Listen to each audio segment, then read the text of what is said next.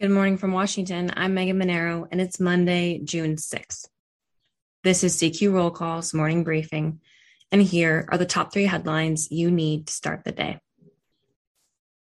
House Democrats return to Washington tomorrow with a plan to pass gun control following several mass shootings in recent weeks.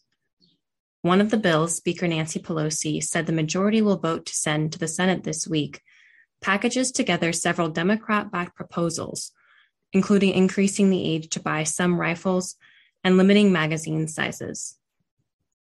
But Democrats are not fully united on the best plan of action to stem gun violence.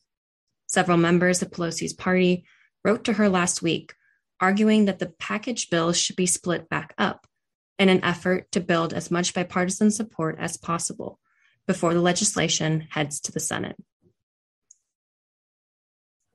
Next, Members of the House Armed Services Committee will roll up their sleeves this week to begin work on the annual defense policy bill for fiscal 2023.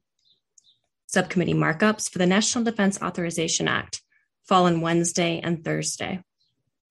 President Joe Biden's budget proposal would increase Pentagon spending by 2% over the fiscal 2022 level, which is itself a 7% increase over fiscal 2021. But lawmakers are worried that the plan could, in the end, result in a budget cut for the Defense Department once inflation is factored in. And finally, the House committee investigating the January 6th attack on the Capitol kicks off a series of June hearings on Thursday. The primetime proceeding will publicly disclose details of what the investigation has uncovered after conducting more than a thousand interviews and gathering thousands of documents. Check CQ.com throughout the day for developing policy news. And for all of us in the CQ Roll Call newsroom, I'm Megan Mineiro. Thanks for listening.